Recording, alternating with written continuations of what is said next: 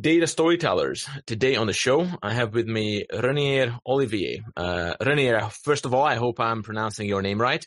And second of all, welcome, welcome on the show. Oh, thank you so much. Now I can see you know how to roll your R's. So that's, that's perfect. Yes, Thanks for having me. Absolutely. I'm, I'm from the old country, uh, from Hungary. So I can, I can roll my R's. Yes.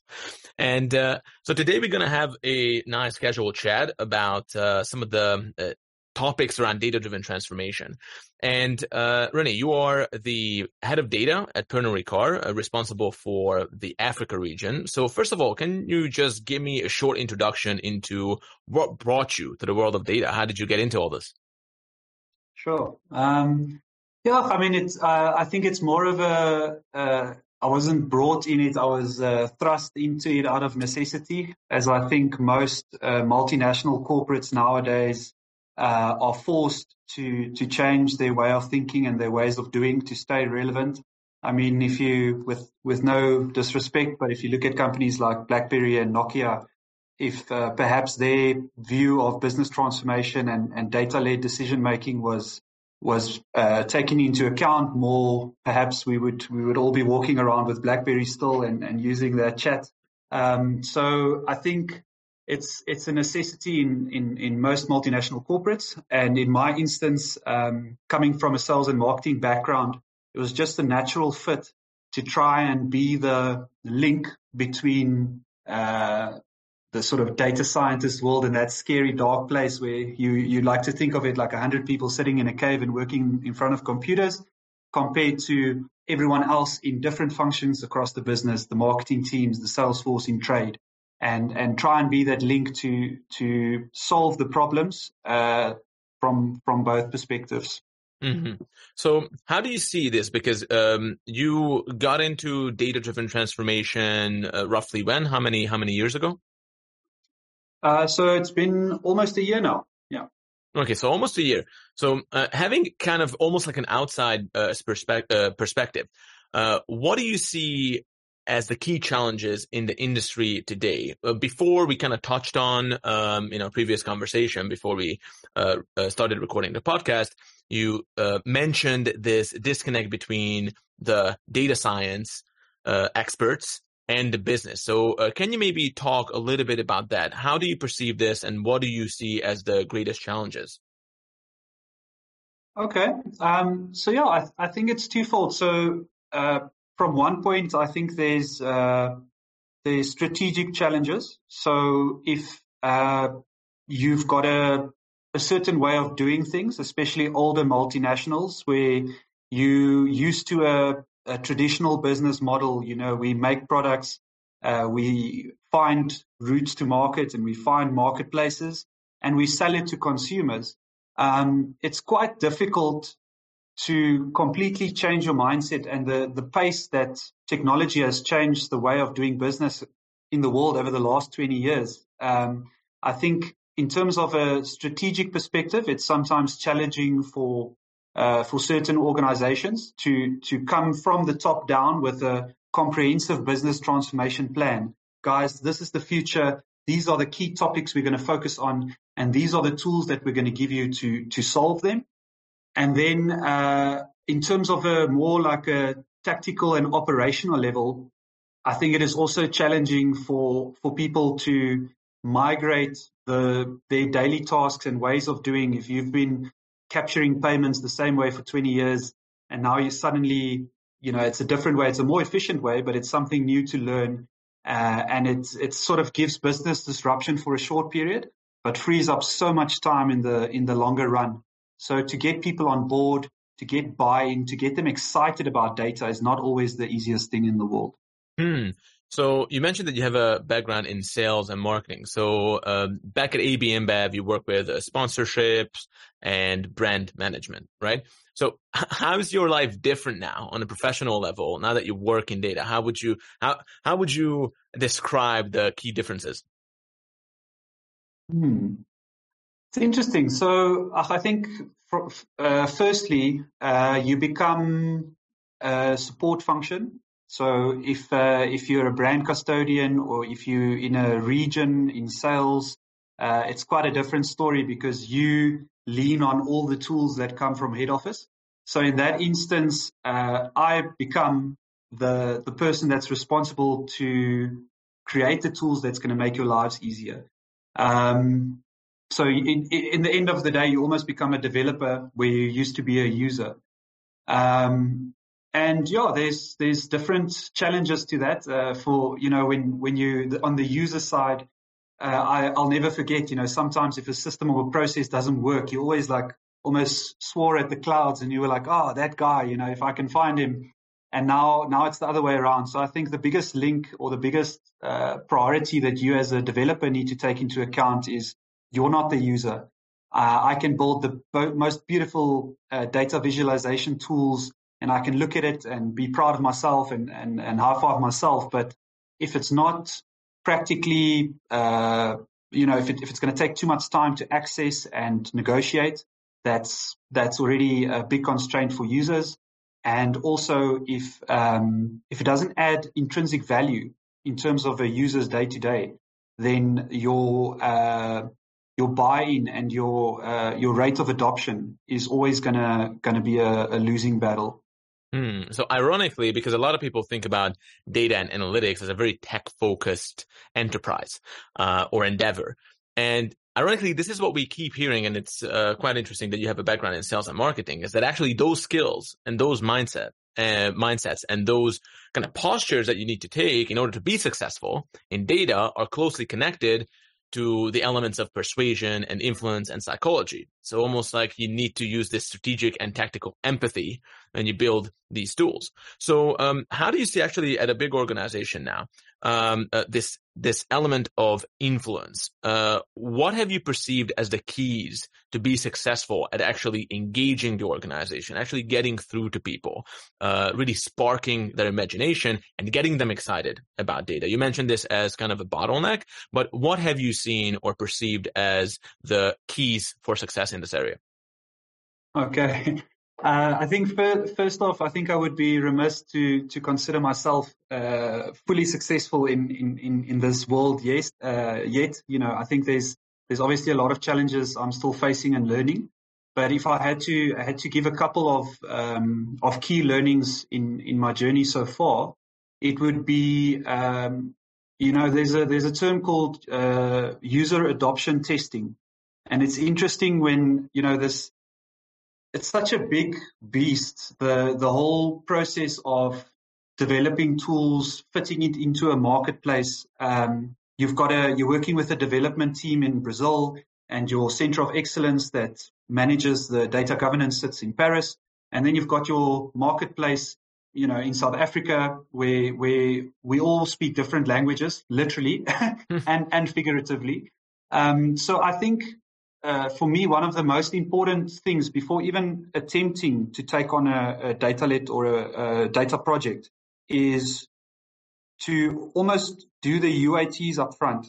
So instead of sitting in a room and, and putting together three projects, oh, we're going to make this process seamless or automate this, uh, this process, speak to the users first and find out what are their pain points and also find out what would be viable solutions for them in their day to day.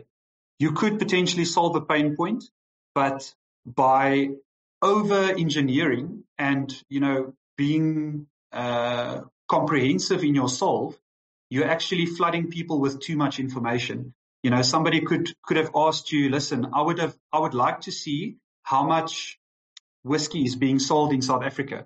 And you go and you speak to every single customer in the country. It takes you five years to develop you put together at an outlet level, on a daily level, an update that gets sent to you and a link on your email. And actually, the only thing that that person wanted to know was how many cases are sold a year, which could have been a one day exercise. Um, and you could have then, yeah, fulfilled the need better. So I think that's, that's a major learning from, from my perspective.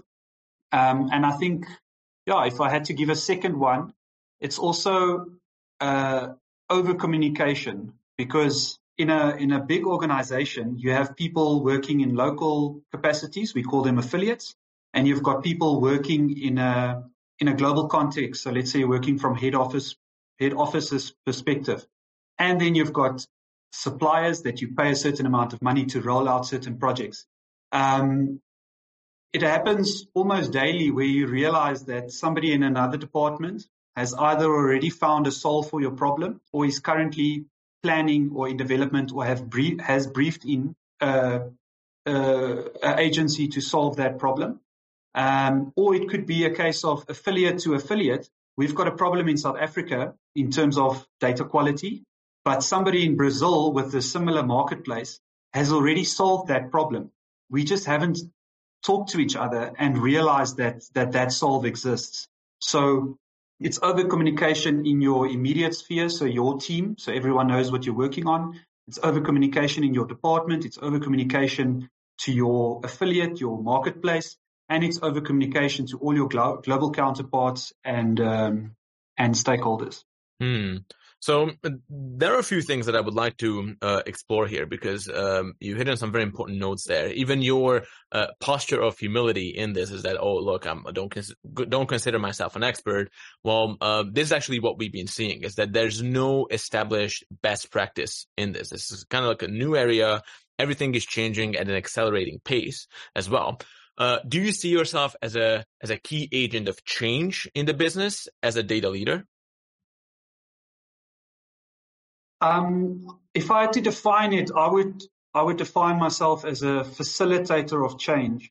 Um, I wouldn't say, uh, yeah, like if you're gonna bring real change to a business, it needs to be driven. It needs to be almost. I always make the analogy, and and some people like it, some people don't. But I, I always say like you almost need to write it on the walls. You know, it's the first thing you need to think about when you walk in. You need to have clear, deliberate goalposts that everyone in the business is aligned to in terms of resourcing, in terms of um, uh, compensation, you know, incentives, and um, and everyone needs to run towards the same goal.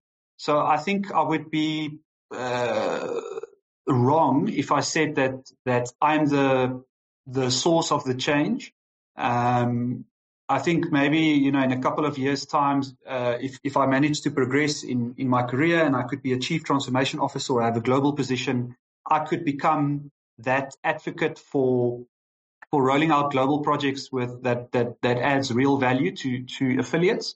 But for now, I think uh, my role is to to understand the pain points in, in in an immediate environment, and then whatever the business comes back from a strategic point of view on how to solve them, I am the link in trying to uh, basically I'm the hands to do the work that that the strategic or uh, level, either head office or uh, CEOs in our marketplace have identified as as potential areas of change. Hmm. So it's interesting because you mentioned before as well that you're a support function. And even when it comes to driving change, it's almost like you're a facilitator of that. And uh, it's actually quite difficult to figure out what kind of position should you assume as a data leader in order to reach your goals. Even just conceptualizing your goals can be a challenge uh, sometimes when you work with so- something like data. Uh, one of our uh, one of our key contributors, uh, Pete Williams, who's the director of data and online at Penguin Random House, the publishing house, he has a really good concept of the data consigliere, you know, from The Godfather. It's like, okay, as a, as, as, as a data leader, that's what you want to be. You want to be a trusted advisor who people actually listen to, and then you can influence change. So what do you think are the key qualities of the successful data transformation leader or the data transformation facilitator. You already uh, mentioned something along the lines of, for example, humility. So if you want to actually succeed in in these endeavors, you need to assume a position of humility. But what have you observed as uh, the key qualities of those people who actually succeed in driving data-driven transformations? Mm. So I think I think there's two uh, personas that that I've perceived um, so far, and the the one is uh, you know somebody with a with a strong data background, so that knows the ins and outs. I mean, somebody that came through as a data analyst, became a uh, data scientist, you know, knows they can you know they program uh, poker games in their spare time, you know, um, but then also at the same time they have a uh, amazing uh, talent to work with people. So you need to understand the, the technicalities or the back end of the projects that you're working on. But at the same time, you need to be able to package that in a way that makes sense to people and also be so approachable that, you know, people are willing to come to you with problems and they're not going to feel stupid to come to you and say, listen, I've got this problem. Do you maybe have five minutes to chat and, and, and see if there's a solution? So I think in, in my, in my one instance, I think it's somebody that that can manage multiple stakeholders at a time, and that's internal, external, global, local, different languages and cultures, um, but also have the intellect and the the talent to understand the technicalities around each project. And then I would say a second persona is somebody that doesn't necessarily have, you know, decades of of experience in the back end of data, but have uh, extensive experience in terms of um, working in different business functions. So again, to my concept of, I think what both have in common is the fact that both of them need to manage multiple stakeholders and different personas and people from different types of expertise. But it really helps a conversation along if you're working on a marketing project, let's say a marketing efficiency project, and somebody gives you a data dump of every element that's gone to trade, uh, the above the line media conventions, and just on face value, you can understand and make sense of that data because you have a marketing background and you've bought media in your past. Sales background, if you're doing customer hierarchy breakdowns and you're trying to make sense of your route to market. If you have a sales background and somebody talks to you about a bar, nightclub, restaurant, you already have an indication of what type of consumer frequency what type, type of occasion they have. Do they focus on food, uh, high energy occasions, sport? Um, like in that instance, you know, being a, a subject matter expert in in various different functions, it makes your life a lot easier when tackling projects uh, and you know just having a conversation. Because a sales guy, I can promise you for free, being a sales guy myself in the past, we you kind of laugh, you know, not laugh, but I mean you make jokes like, oh, this data oak, you know, is trying to now put in extra work for us on the on the cell phone app so we can capture data. Um, but when you start to understand their day to day, and you know you understand that they get calls from customers at twelve o'clock at night, and sorry I'm digressing, it happens. Then um, effectively you you can relate to them more, and you can you can understand you can have empathy and understand where they're coming from. So I think those are those are the two uh, personas that I've perceived to date that that make for good data uh, data profiles. Hmm.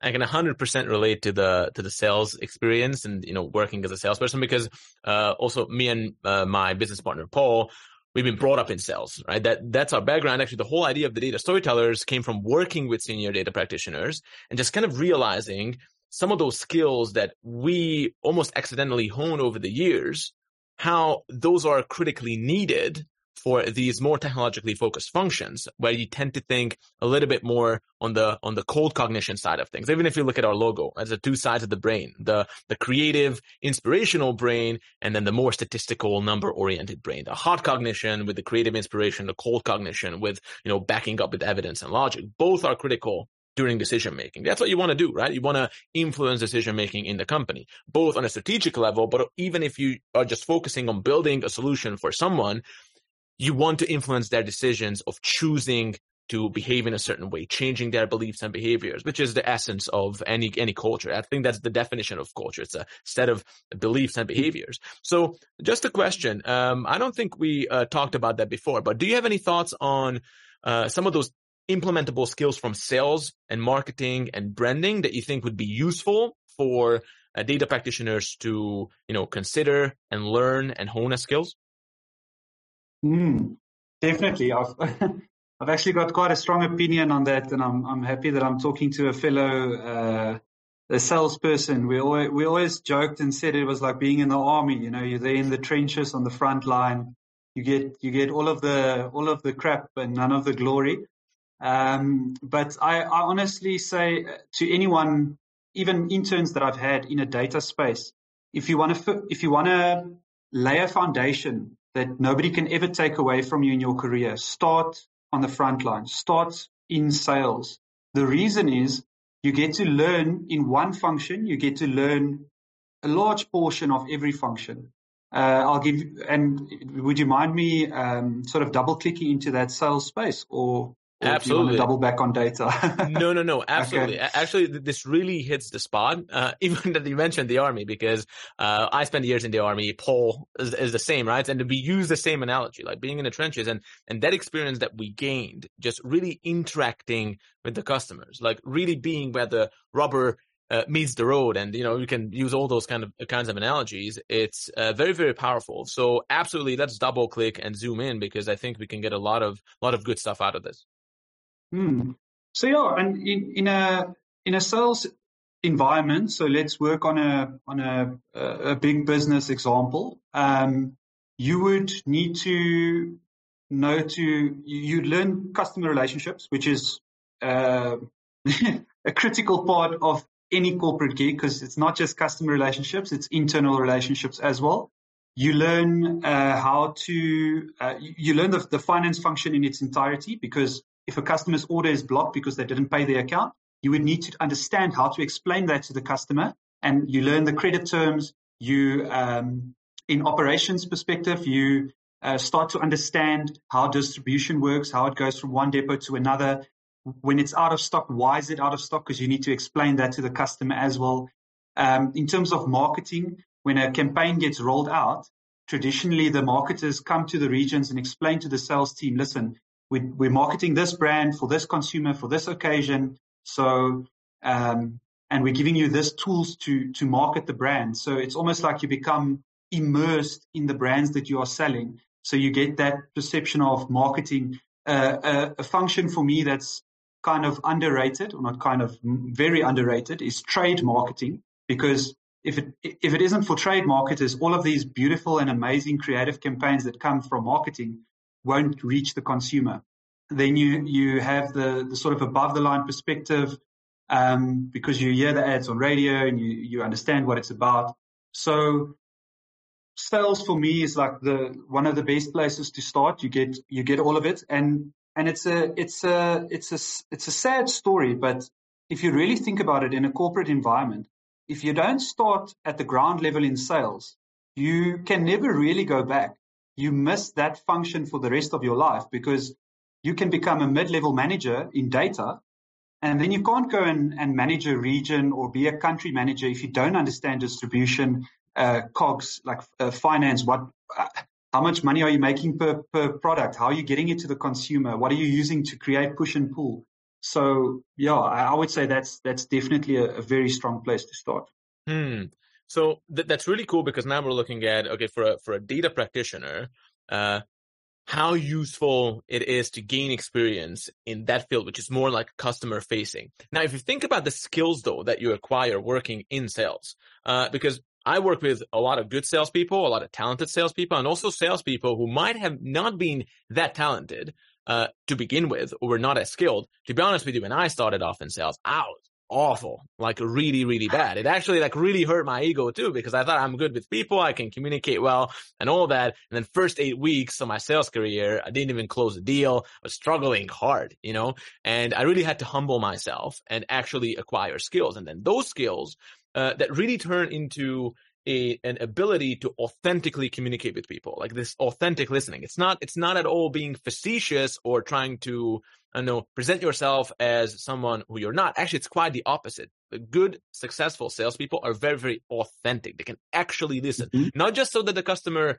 feels listened to, but actually can focus on and, and, and create a unique connection. Now, this mm. unique connection, it always comes up in data. Uh, one of the key challenges is that ah, we don't feel connected to the business. We don't have an authentic connection to the business. So maybe I know that we didn't speak about this, but uh, would you be able to think of some of those skills that you acquired, some of those maybe dispositions and postures that you assumed as a salesperson, as a marketing person, that now you can successfully bring into the world of data to evangelize analytics in the business?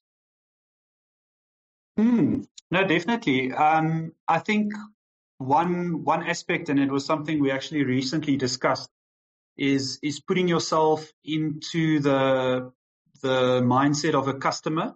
You know, companies or especially multinational corporates, it's you, you always get these terms thrown around like work hard, play hard, customer is king. And, you know, it, it almost goes down the wayside. But effectively, if you look at any business that's ever been successful, that was the core value that they, that they've maintained. So I think that in that aspect, you know, from a sales environment, I was, I just wanted to ask you first, what, what did you try and sell? So I was actually in conference sales right? So the when I moved to London, I knew no one. I had like a thousand bucks in my pocket, and I was like, "What what kind of job am I going to start?" Because I was waitering at the time, actually, uh, probably for a few weeks, and then I was new to London, so I didn't know, uh, you know, what it even takes. Because I was in the army before, so I, did, I didn't know the business world. So I just sent out probably like a hundred job applications. Didn't even look at the the job description, just business development, sales. And uh, well, the phone started ringing Monday morning, and I did this in on on a Sunday. And you know, this is how it is in sales because salespeople, when a company finds a good salesperson, that's the best investment that they can make. And if they don't, don't work out, it's a low risk investment. And I just basically uh, got probably three uh, job offers by by the Wednesday, and I just chose one, and it was actually a great choice. It was a good friend of mine who started a company at the time, uh, who wasn't a friend of mine at the time, but then we became business partners and and, and good friends. Um, he was a he was the best a conference salesperson at his previous company, and he just decided to to launch a startup. And uh, that's actually how the whole journey uh, started when we created eventually Data Leaders that we sold in 2020. But that's how I got into sales. It was just basically an opportunity and an ease of access, really. But it was probably the best choice I I made uh, because of the skills, because of the skills and the experience that I gained working with customers. Mm. Okay, well, uh, just a, a, tip there for the future. If you ever um, uh, figure out time travel, just start in alcohol sales. It's the easiest job in the world because everyone everyone wants to have what you're selling. So, so that's um, how you um, started. Yes, yeah. So I, I think in that instance of taking the the the analogy of the the bonds that you foster with customers and taking it into the data space and into the corporate world. Um, I mean, to your point, like it's it's such an authentic thing. Like it's not you're just their friend because they're your customer. The amount of customers of mine in my past that I've been to their weddings and they've been to mine, and you actually become, to your point, lifelong friends, is is remarkable. So I think if if you want to draw or create a, a, a parallel to the way that data is supposed to empower business transformation today, like that's the if you have that background, it just enables you to unconsciously uh, put on different hats in your in your daily life, and it's not it's not being fake or it's being not yourself.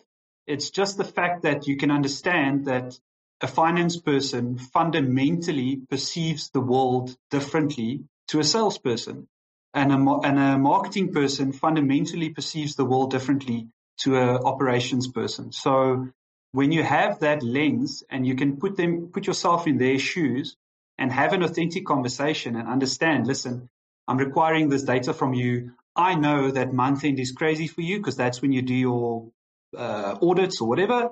So you know what? Let's do it on Monday. I think that's better. Who wants to work on a Friday anyway? So I think, yeah, being, being authentic is, that's not just in the business or in data or in, it's in every aspect of your life. Always be authentic. Otherwise you're not, uh, people, people aren't going to like you and you're also not going to like yourself. But um, apart from that, yeah, it just helps you to be authentically, uh, seamlessly transferred to to different conversations in in the business sphere, other than just hello, I'm Renier. I'm trying to sell you this data project, and I actually don't care what you do for a living. You know that type of conversation.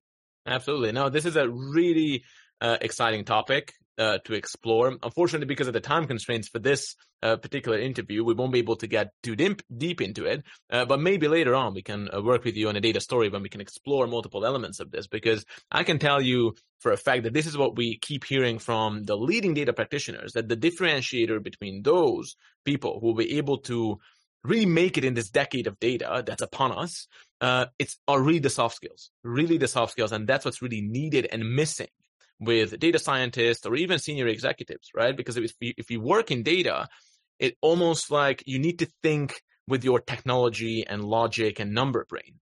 And you almost lose sight of the of the relationships. You almost almost lose sight of of focusing on fostering these meaningful relationships and actually becoming a trusted advisor. So the more we can shine a light on that, um, I think the more change we can uh, bring to these organizations. So maybe you and I can explore this at a uh, at a later interview, or maybe working with you on a data story. So just kind of circling back to data, because unfortunately we'll need to uh, wrap up in a few minutes. But what are you most excited about now when you look at the the field of data? Being at a large company like Pernod Ricard, working with these solutions, uh, and again, now it's the 2020s. So uh, data driven change, it's becoming more and more of a buzzword. So what are you most excited about in the field? Oh, I love that question. Thank you so much. Um, it, it's it speaks so much to uh, to our vision for like a three and five year plan for for Pernod Ricard as a company and as an affiliate in South Africa and Africa. Um, I'm the most excited about getting closer to the consumer uh, in in all facets of of what that entails. So, uh, from a marketing uh, perspective, to be more efficient in the way that we spend our money to reach the target audience. So instead of talking to somebody that actually doesn't care about Jameson to reaching somebody that loves Jameson and, and would want to keep hearing about what, what's happening in the, in the Jameson world. Um, in terms of, uh, you know, putting our prices at the right level where consumers can resonate to it. Um, getting, uh, obviously via uh, legal and ethical means. Uh, data that consumers, I don't know, have you heard about zero party, zero party data as mm-hmm. yet? Uh, I've heard of it, but if you can elaborate a little bit on that, I think that would be useful. So, so that's also something I, I, stumbled across recently, and like it's it's actually insane to think. And I I was on a panel a month ago, and we were discussing the um, legality and and ethical use of consumer data and and everyone sort of came with a lens of um, this is what we need to do to ensure that data doesn't get stolen or whatever, almost like a like a gate. Where I came in and said, listen, but we must realize that there's a whole generation of people coming through the system that want to give their data, that want to be on TikTok. If they could strap 180 GoPros to their body every day of every second of their life, they would.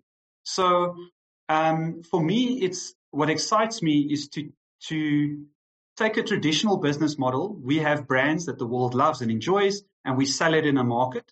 To creating opportunities to engage with consumers, be it via uh, it can be via uh, own channels or third party channels or in trade, and creating like as many as possible really, really cool experiences with our brands, with our consumers, and using data to be the enabler of that, to understand where our consumers are, what do they like, uh, and it's not to, it's not in terms of a selfish way to obviously want to make generate revenue, but like really build meaningful relationships with your consumers, and these consumers opting in and saying, listen, I love Jameson so much whenever you have a party, whenever you have a promotion, whenever you do something cool with a local DJ, I want to know about it and I want to be involved with it.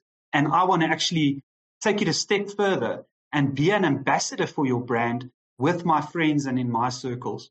So to be honest, like that, it's, it's a, it's a bit of a short, long answer, but mm-hmm. that is the thing that excites me the most.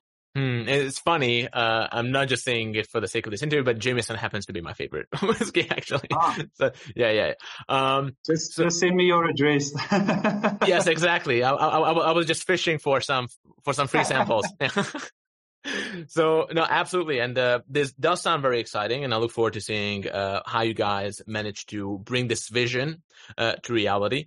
And uh, this was a really good interview. Thank you, Renier. Unfortunately, we have to uh, wrap up now, uh, but we wish you the best in the future, and we look forward to having you on the show, or maybe in a different quality at the Data Storytellers in the future. Yeah, thank you, and and share the link with me so I can make you guys famous on LinkedIn as well. Absolutely, looking forward to that. Awesome. Thank you guys. Cheers.